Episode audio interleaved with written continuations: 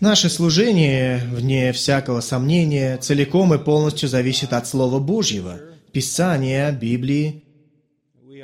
Мы доверяем Слову Божьему как абсолютной истине и верим, что каждая фраза и каждый стих и каждая глава и каждая книга даны нам самим Богом. Есть только один путь познания Бога и Его воли – получение знания из безошибочного источника. Бог избрал в качестве этого источника книгу, Библию.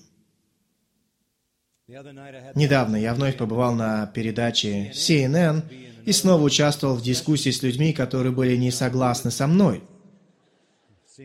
Кажется, это моя судьба.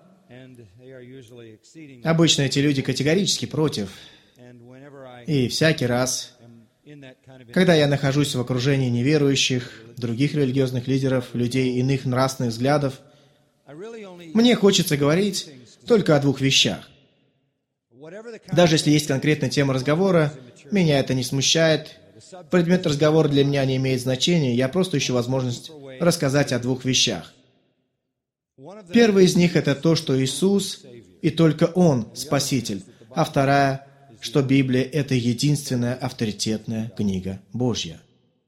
Я стремлюсь сказать об этом любым возможным способом, призывая людей к единственному авторитету, Слову Божьему, отличному от всех человеческих мнений, и к единственному Спасителю Иисусу Христу, отличному от всех человеческих религий.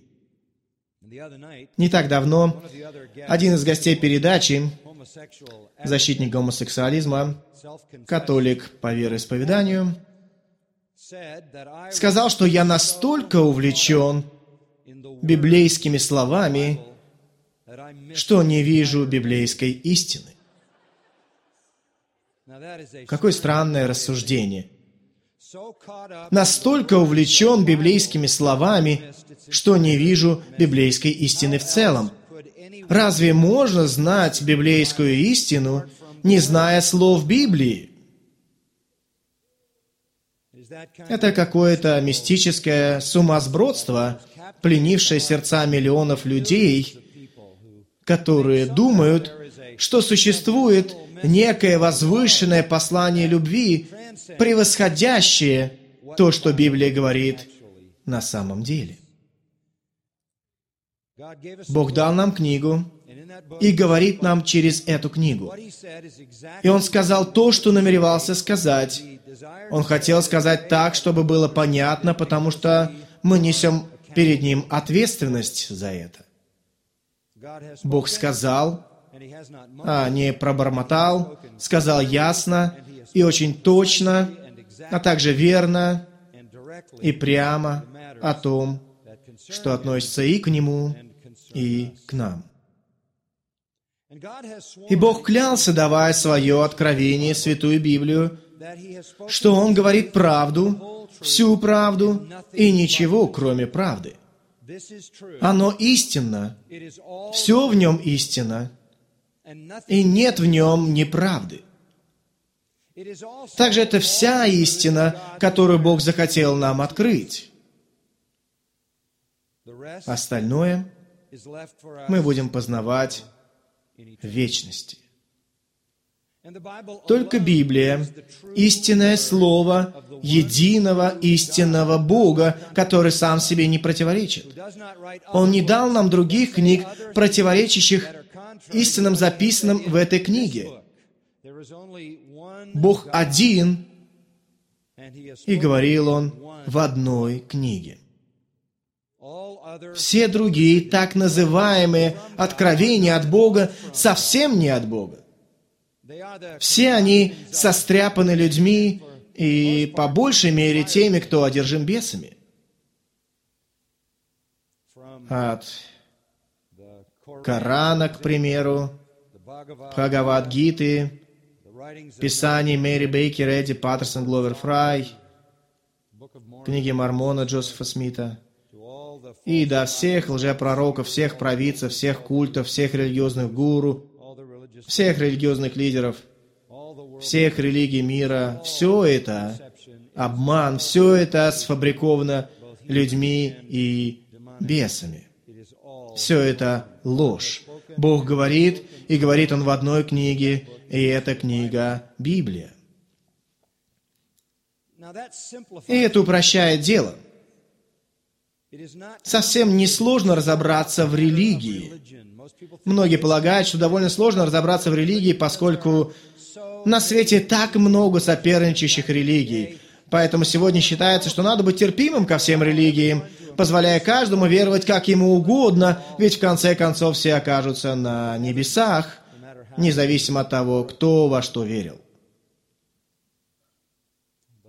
Библия же утверждает обратное, а именно все, что противоречит Библии, любой другой, противоречащий Библии источник откровения, не от Бога. То, что не содержится в 66 книгах Библии, не есть Слово Божье. Если этого нет в 66 книгах Библии, Бог этого не говорил. То, что Бог говорил ко всем поколениям во все времена, Он поместил в эту книгу.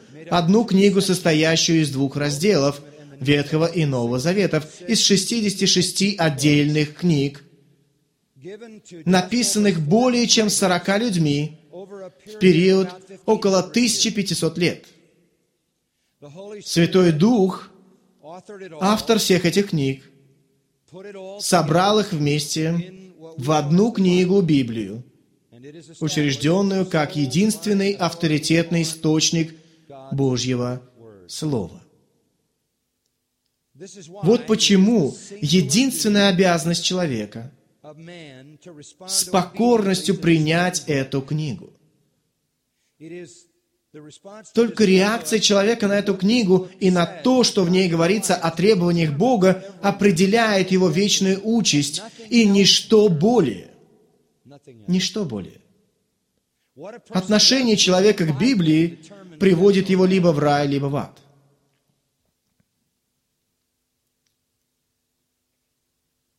Давным-давно, много лет назад, протестантские церкви искореняли ересь. И, как считается, весьма в этом преуспели. Протестанты искореняли ересь. Однако очень странно, что, борясь с ересью, они не сокрушали ее с помощью истины, не побеждали ее Словом Божьим. Скорее, они убрали понятие ереси, просто упразднив понятие абсолютной истины. Если не существует абсолютной истины, следовательно, не может быть и ереси. Если нет незыблемой истины, следовательно, не может быть явного заблуждения.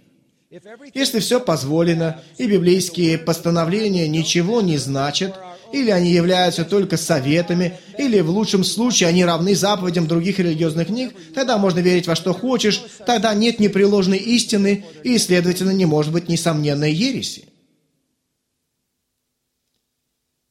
Итак, ересь была искорена вместе с понятием об истине. И то, и другое. И теперь царит умиротворение среди традиционных либеральных протестантских деноминаций во всех вопросах. Вот почему моя проповедь в кафедральном соборе Кальвина в Женеве была большим событием. Собор был заполнен до отказа, от и до. И я открыл Слово Божье в этой церкви впервые, как мы думаем, за 30 лет –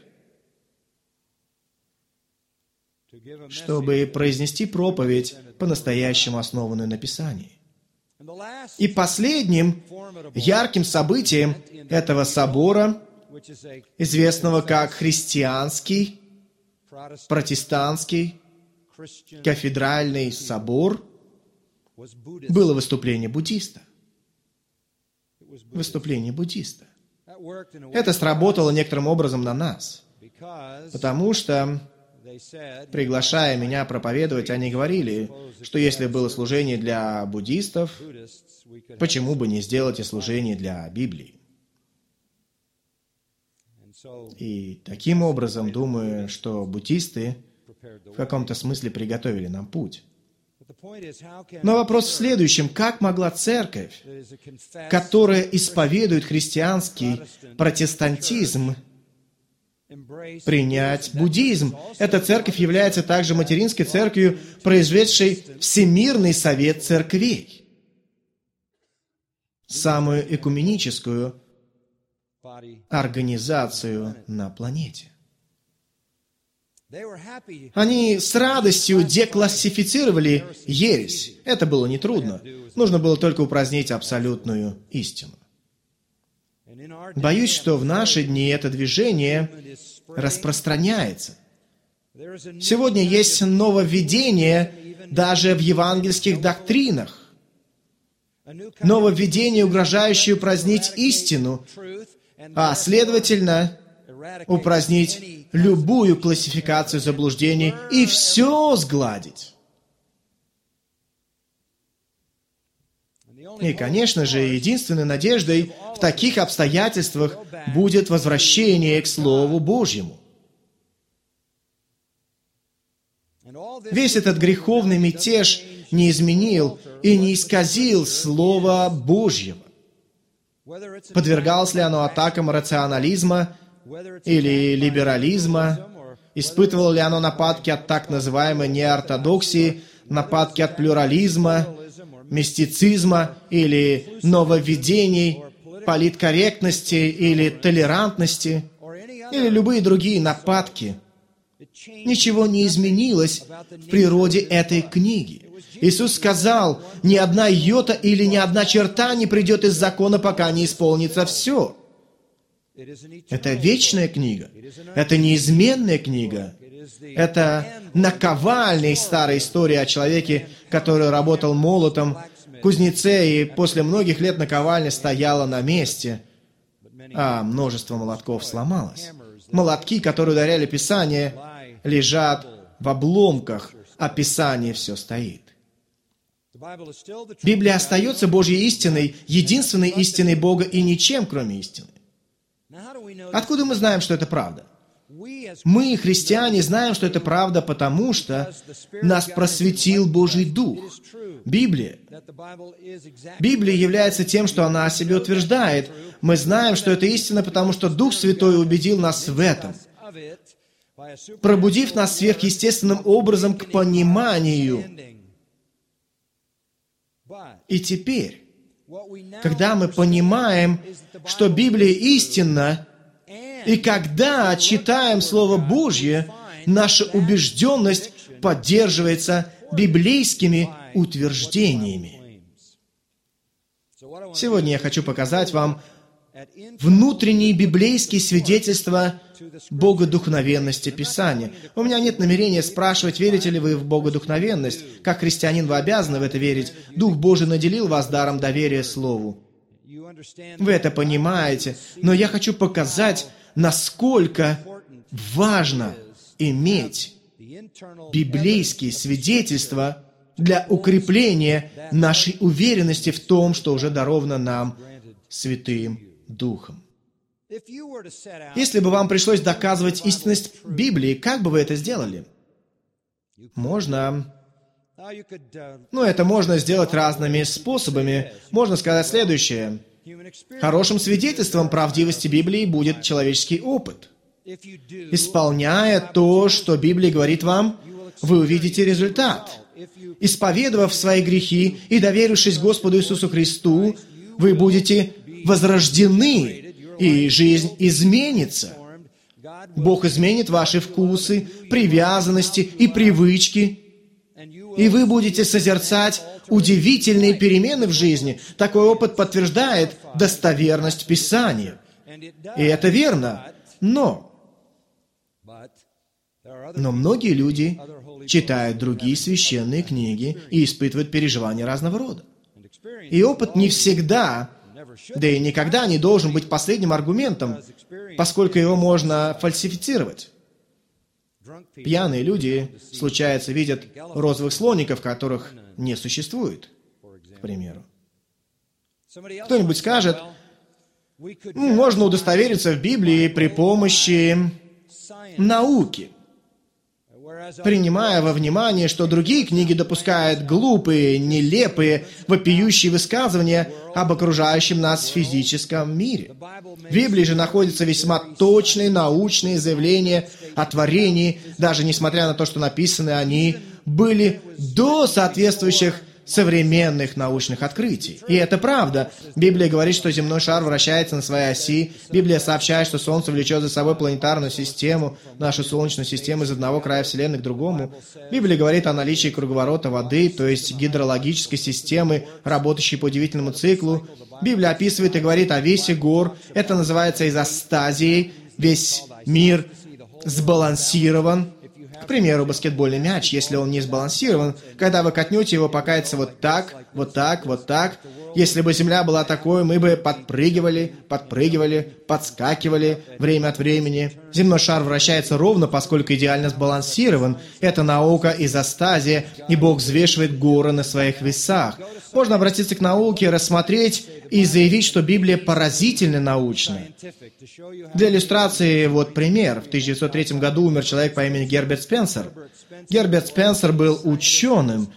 Он был прославленным ученым, получив все возможные награды, прослыв разрушителем старых представлений. Лучше всего он преуспел в категоризации. Герберт Спенсер объявил научному миру, что все существующее во Вселенной подразделяется на пять категорий. На пять категорий. Время, сила, действие, пространство и материя. Вот что он сказал, и все в таком порядке. Время, сила, действие, пространство и материя. Прекрасно, Герберт. А как вам это? В начале это время. Бог — это сила, сотворил это действие, Небо — это пространство, и землю — это материя. Прямо тут, в первом стихе.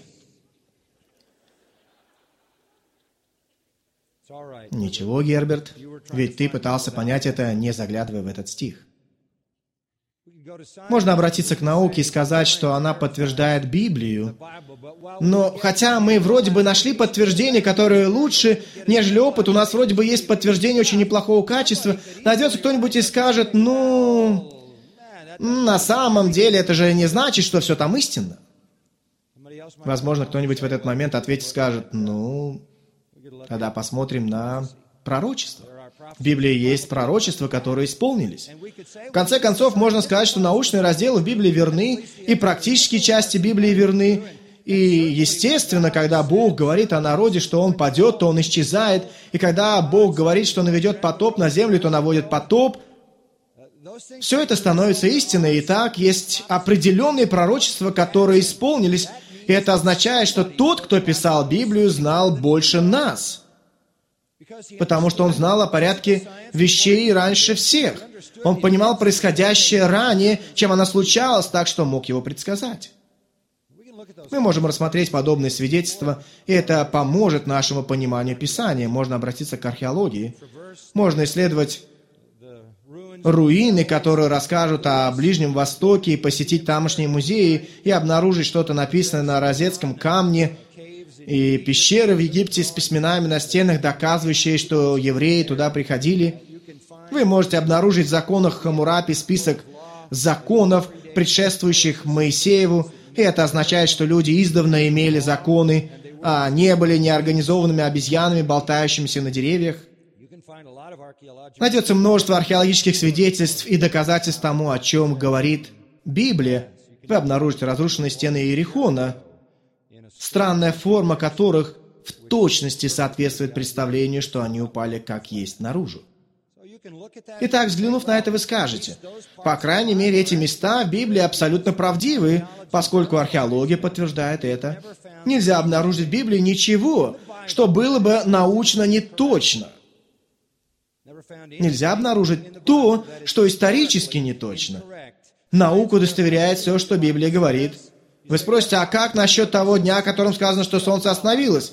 Ну, очевидно, что Солнце не остановилось, и Земля не прекратила вращение. Но с точки зрения наблюдателя, Солнце остановилось. Имеется в виду его восприятие. Когда вы сегодня проснулись и посмотрели в окно, вы же не сказали, «Ах, как очаровательно вращается Земля». Круг совершила Земля. Солнце же не переместилось туда, куда вы подумали. Земля сделала круг. Но по нашему восприятию мы говорим, солнце взошло, солнце закатилось. Так что в Библии встречаются такие высказывания, но ничто в ней не противоречит науке, и ничто не противоречит истории. И ничто в Библии не опровергает Божьи обещания, как будто бы они не исполнились так, как Он сказал. Но прежде чем приступить к обзору подтверждающих данных, нужно выслушать, что говорит Библия. Это удивительно. Хочу сказать вам два слова для размышления. Непогрешимый и безошибочный. Непогрешимый.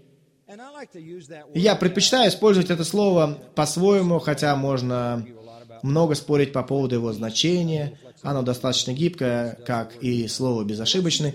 Но давайте употреблять слово «непогрешимый», говоря, что Бог настолько вдохновил Писание, что оно есть верное, надежное, достоверное, вечное, истинное правило и руководство абсолютно во всех вопросах. Используя слово «непогрешимый», будем говорить о целостности Писания. Оно все истинно. Мы рассматриваем его с высоты птичьего полета, всю композицию. Это безгрешный документ. То есть то, что оно утверждает в целом, истинно. Псалом 18.8. Закон Господа совершен. Псалом 17.31. Бог не порочен путь его или безупречен. Чисто слово Господа или проверено, испытано. Псалом 118. Слово Твое весьма чисто. Закон Твой истина. Все заповеди Твои истина.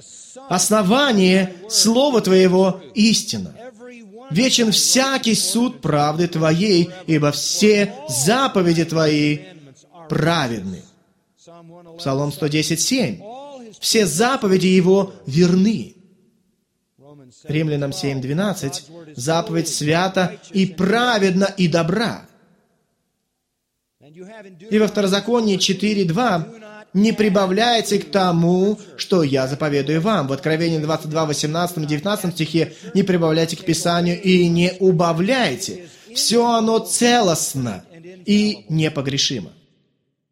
В Иоанна 10, 35 записаны замечательные слова, хотя они краткие по существу, и, как всегда, лаконичность Господа поражает. В 10 главе Евангелия от Иоанна, в 35 стихе Иисус говорит, в конце стиха, «Не может нарушиться Писание». Не может нарушиться Писание. Это словно цепь, и все стихи связаны, все главы связаны, связаны все 66 книг, заветы связаны, и нигде эта связь не может быть нарушена. Нет слабины, где бы цепь могла разорваться. Все это в целом правда Божья. Правда в совокупности. Вот что оно утверждает, вот что оно требует от нас в плане убеждения и доверия. Второе слово «безошибочный». Безошибочный. Это будет пристальный взгляд не с точки зрения общего обзора, а через рассмотрение каждого слова. Истинно каждое слово. Каждое слово в оригинальном тексте, вдохновленном Богом, не имеет ни ошибки, ни лжи, ни заблуждения, ни неточностей. Итак, совокупная истинность Слова Божьего подтверждается тем, что каждое слово действительно от Бога. Библия вся целиком истинна, поскольку она верна в каждой своей части. Вся целиком она истина и ничего, кроме истины. Притчи 30, 4 и 6 стихи. Здесь находится свидетельство Божье, Его высказывание относительно Его Слова. Притча 30 глава, стихи 4 и 6. «Всякое слово Бога чисто». Всякое слово. Псалом 11.7. Слова Господни, слова чистые, серебро очищенное от земли в горниле, семь раз переплавленное. Псалмопевец ищет какую-нибудь аналогию, отражающую чистоту Божьего Слова. В Псалме 118, 140 стихе он говорит, «Слово Твое весьма чисто». Итак, идет ли речь о непогрешимости в целом или о безошибочности в составляющих частях, комбинация этих двух понятий показывает истинность Библии. Она верна.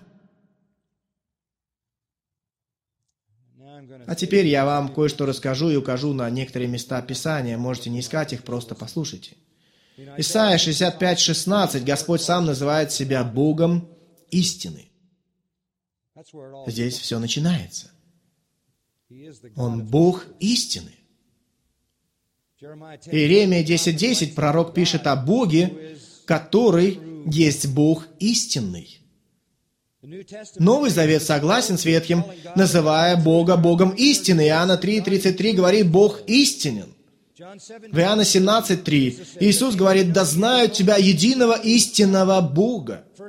1 Иоанна 5.20 «Сей есть истинный Бог». Три раза в Писании говорится, что Бог не может солгать. Числа 23.19, Титу 1.2 и Евреям 6.18. Бог не может солгать. Это невозможно. Следовательно, Библия безошибочна и непогрешима, поскольку ее написал Бог, который истинен, говорит только истину и не говорит ничего, кроме истины. Писатели Ветхого Завета оставили буквально тысячи заверений об истинности того, что они записали. Более двух тысяч раз они заявляют, что говорят истинные слова Божьи. Это только ветхозаветные писатели. Снова и снова они повторяют такие слова. «Дух Господа говорил ко мне» или «Слово Господа было ко мне». Исаия, к примеру, говорит в Исаия 1.2 «Слушайте небеса и внимая земля, потому что Господь говорит». И затем он раскрывает великое откровение. Это книга Исаии. Когда Бог говорит, все слушают, потому что Он Бог. В Новом Завете мы встречаем много подобных высказываний, которые часто встречаются в учении Иисуса Христа. Иисус говорит в пятой главе от Матфея, «Не думайте, что я пришел нарушить закон или пророков. Не нарушить пришел я, но исполнить». Закон и пророки – это термин, означающий Ветхий Завет. Я не пришел что-либо менять. Я пришел исполнить Ветхий Завет. Ибо истинно говорю вам, доколе не придет небо и земля, ни одна малейшая буква, никакой взмах пера, объяснение слов йота или черта, не придет из закона, пока не исполнится все.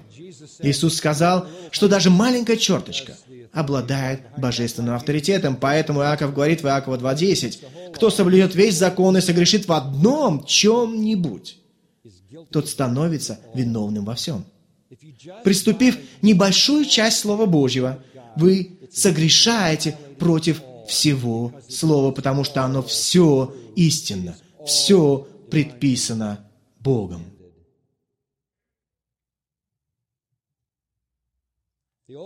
Ветхозаветные авторы либо непосредственно, либо в общем говорили, что написанные ими – это истинные слова Божьи около четырех тысяч раз около четырех тысяч раз. Две тысячи раз, как я уже сказал, они прямо заявляли, что Господь говорил к ним, и где-то четыре тысячи раз они утверждали, что написанное ими есть Слово Божье. Новозаветные авторы цитируют Ветхий Завет как Слово Божье около 320 раз и ссылаются на него, по крайней мере, тысячу раз. Авторы Нового Завета подтверждают безошибочность и непогрешимость Ветхого Завета. Они же утверждают богодухновенность Нового Завета. Теперь я хочу, чтобы вы внимательно послушали меня, потому что это действительно замечательно. Галатам 1 глава.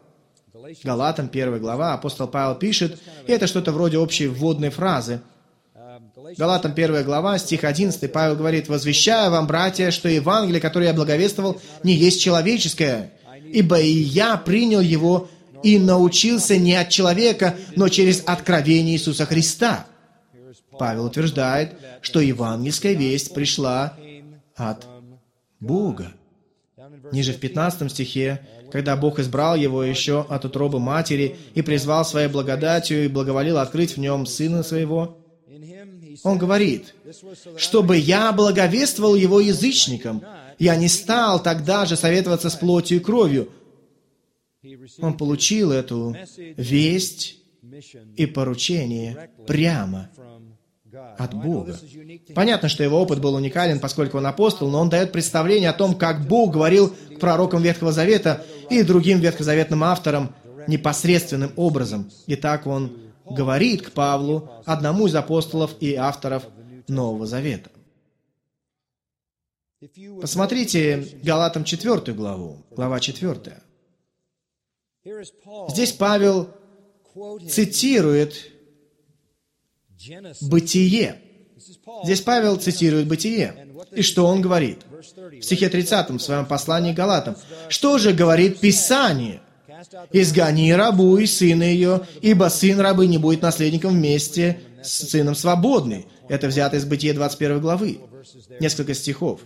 10 и 12. Павел цитирует Ветхий Завет, называя его Писание. Теперь, открыв Римлянам 4 главу, вы найдете подобные ссылки. В самом начале, в третьем стихе, Римлянам 4.3. «Ибо что говорит Писание?» пишет Павел. «Поверил Авраам Богу, и это вменилось ему в праведность». Здесь он цитирует Бытие 15.6. Он цитирует Бытие, называя его Писанием. Он знает, что его автор Бог. Он знает слова Иисуса, что Писание не может быть нарушено. Ветхий Завет – это Писание, и богодухновенный автор Нового Завета, апостол Павел, подтверждает это. Давайте пойдем дальше. 1 Тимофея 5 глава.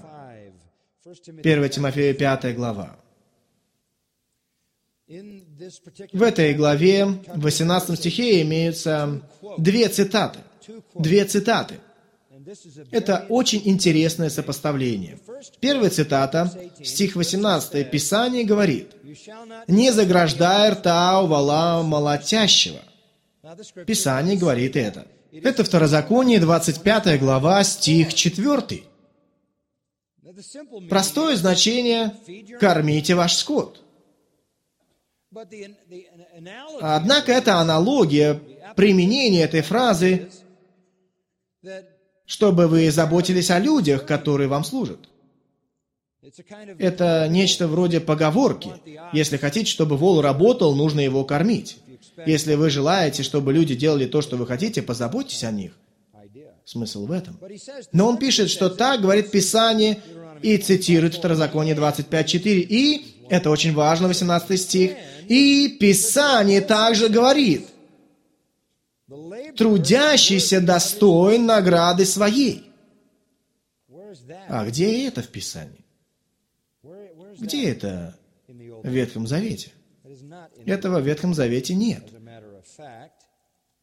На самом деле, это у Луки, глава 10, стих 7, где Иисус говорит, трудящийся достоин награды. Итак, то, что Моисей написал во Второзаконии, это Писание, и то, что Лука написал в Евангелии, тоже Писание. Это свидетельство новозаветного автора о том, что как Ветхий, так и Новый Заветы представляют собой Писание. Павел называет Писанием, написанное Лукой. Теперь посмотрим во 2 Петра, глава 3. 2 Петра, 3 глава, стих 15.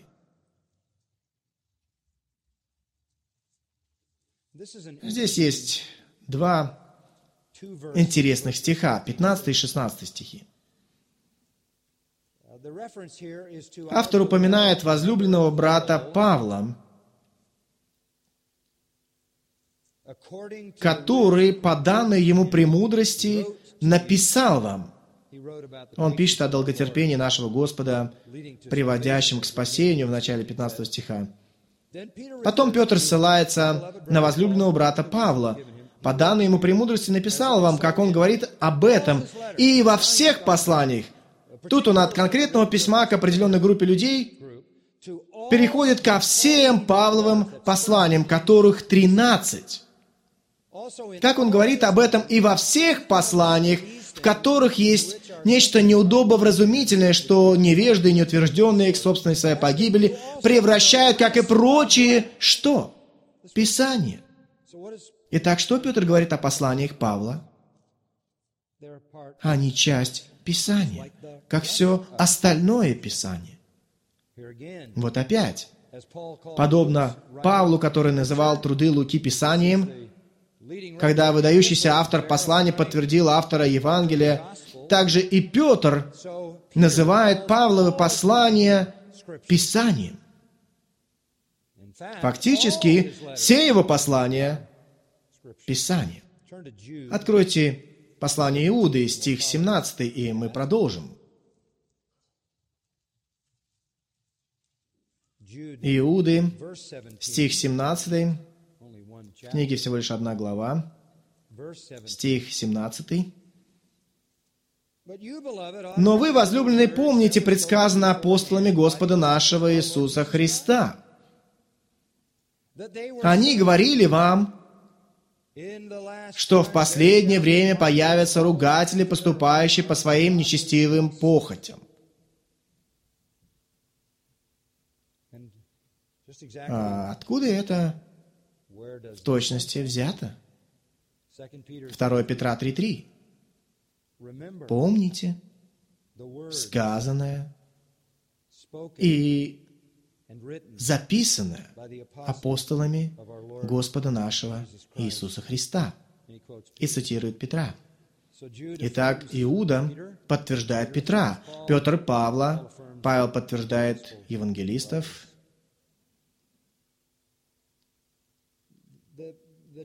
Текст Писания не умаляет нас о таком заключении. Он не трубит об этом фанфары, но при этом изумительно и почти бесшумно это присутствует. Потому что это такая очевидная реальность. Ее не нужно раздувать, как если бы мы старались это доказать. В книге Откровения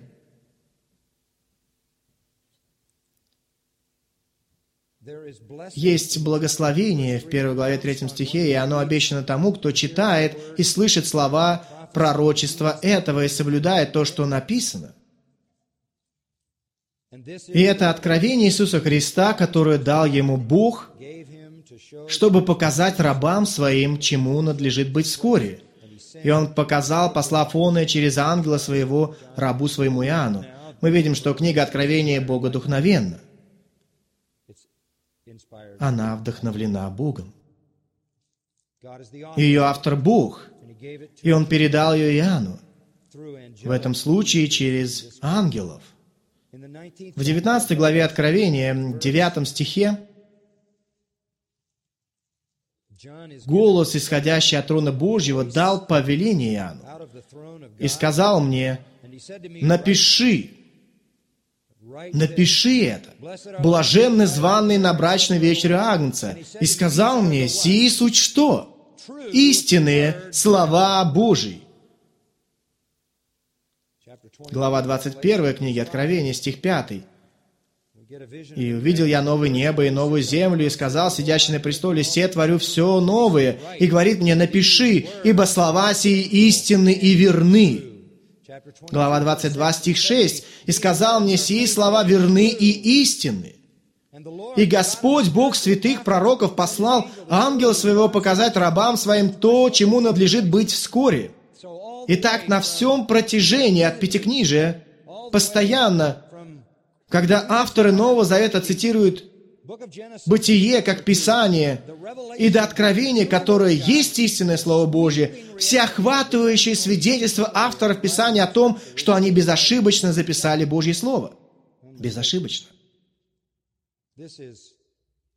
Это безошибочное, мощное внутреннее свидетельство Писания, что оно есть Божье Слово. Есть еще одно свидетельство, о котором я хотел бы сегодня поговорить, и много еще можно сказать, но, как всегда, приходится откладывать. Я хочу сказать о свидетельстве Иисуса. Для меня важен взгляд Иисуса на Писание, а для вас? Я думаю, тоже.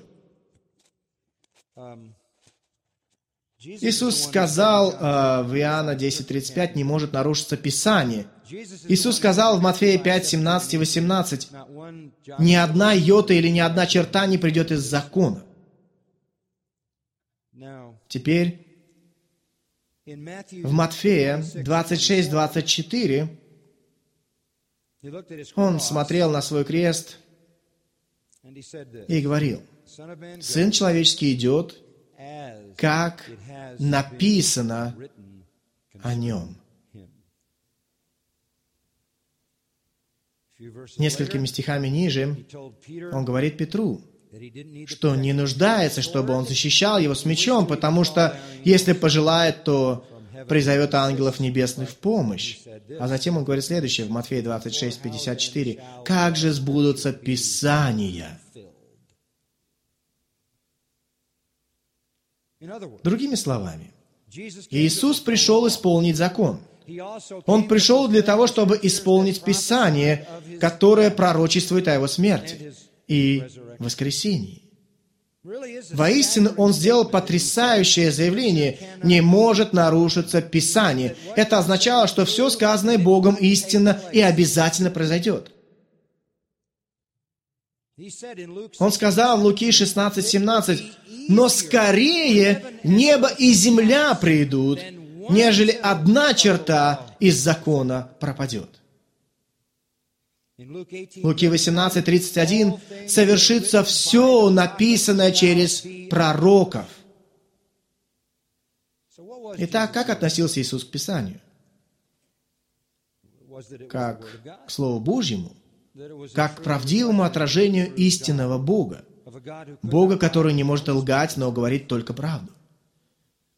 Иисус даже заострял внимание на определенных словах.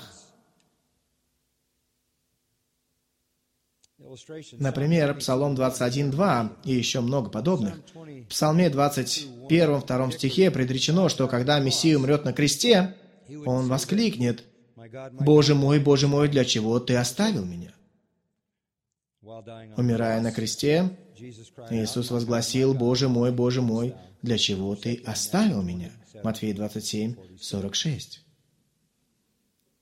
Иисус верил в исполнение каждого слова Ветхого Завета.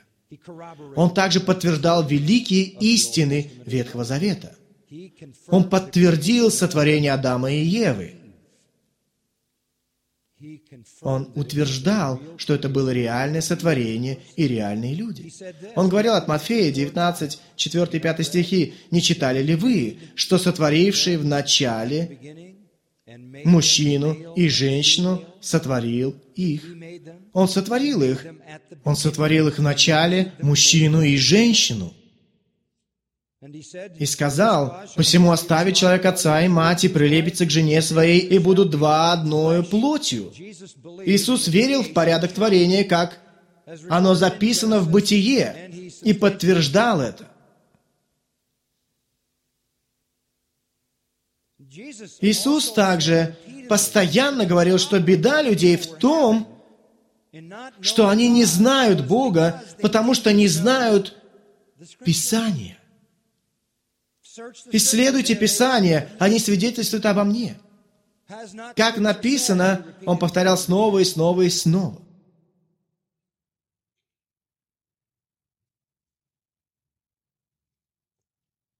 Итак, у вас есть выбор – чтобы подвести итог свидетельством Иисуса, я дам вам список вариантов. Один из трех верный. Первый. В Ветхом Завете нет ошибок, потому что Иисус учил. что Писание не может быть нарушено. Второй вариант. Ошибки есть, но Иисус об этом не знал.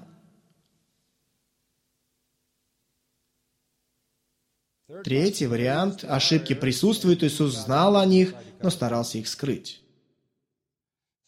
Какой вариант выбрали? Что Иисус был шарлатаном, лжецом и заметал следы? Если так, то как объяснить его воскресение? Или, может, Иисус не знал, что имеются ошибки, тогда как объяснить его всеведение? Он ведь сказал, что знает все. Если верно второе, что он не ведал об ошибках в Писании, оставаясь в неведении, тогда он, очевидно, не Бог, и лучше уж выбросить христианство и забыть обо всем. Если верен третий вариант, то он знал и умалчивал, тогда Иисус – дьявол. Если вы верите в божественность Иисуса, у вас нет выбора – кроме как верить в безошибочность и непогрешимость Писания, поскольку в это верил он. Давайте закончим так. Поскольку Библия – это божественная истина, то она есть источник благословений. Притча 8.34 говорит, «Блажен человек, который слушает меня». Луки 11.28 «Блаженны слышащие Слово Божие и соблюдающие его». Во-вторых, это источник добродетели. Псалом 118. «В сердце своем сокрыл я Слово Твое, чтобы не грешить пред Тобою». Источник чистоты, Иоанна 15.3. Вы уже очищены через Слово. Источник победы. Духовным мечом мы поражаем поборников лжи и обольщения. Источник роста. Как новорожденные младенцы возлюбите чистое словесное молоко, 1 Петра 2, дабы от него возрасти. Источник силы, оно живо и действенно, и острее всякого меча обоюдоострого. Верное руководство, Псалом 118, 105. Слово Твое светильник ноге моей и свет стезе моей. Библия – самая могущественная книга, поскольку только она божественна. Она может разрубить на части, Евреям 4.12, разделить на кусочки, однако может и заново все собрать. 1 Петра 1. Так что вы возродитесь по Его Слову, и это даст вам великую радость. И сие пишем вам, чтобы радость ваша была совершенна. Почему оно столь могущественно? Почему оно изменяет жизнь? Потому что это слово не человеческое, но слово самого Бога. Отец наш, мы благодарны Тебе за свидетельство Писания в защиту своей истинности, своей непогрешимости, своей безошибочности, своей богодухновенности. И мы знаем, что оно утверждает, что ты живой и истинный Бог. Бог, который не может солгать, Бог, который есть истина. И от Тебя исходит всякое истинное слово, и только то, что истина. Поэтому Библия – истина, вся истина и ничего, кроме истины, потому что Ты – Бог истины. Как прекрасно знать, эту истину, понимать ее и исполнять ее Твоей силой. Мы имеем великое благословение в мире людей, утопающих во лжи, знать истину. Мы превозносим Тебя, благодарим Тебя, прославляем Тебя – что Ты открыл наши глаза и сердца истине. И теперь, когда мы имеем истину, помоги нам любить ее, жаждать ее, изучать ее, провозглашать ее, защищать ее и использовать в поклонении Тебе. Обо всем этом просим ради и для славы Христа. Аминь.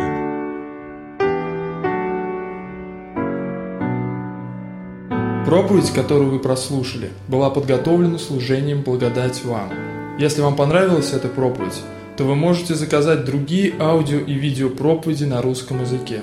За информацией обращайтесь по электронной почте russia собака gty.org или по факсу 8 846 262 90 93. Полные конспекты проповеди можно найти на сайте www.gty.org